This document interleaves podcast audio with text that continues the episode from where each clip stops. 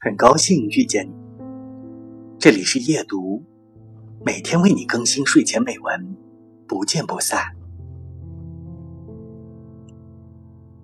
在他的故事里，我们看见了自己得不到，放不下。世人皆是如此，得到了认同就深感满足。灵敏他的时候，我们何尝不是在灵敏自己？做旁观者的时候，总是轻松些，清醒些。他的诗如波似镜，投射出我们内在的情绪涟漪，犹如梦呓时的喃喃自语。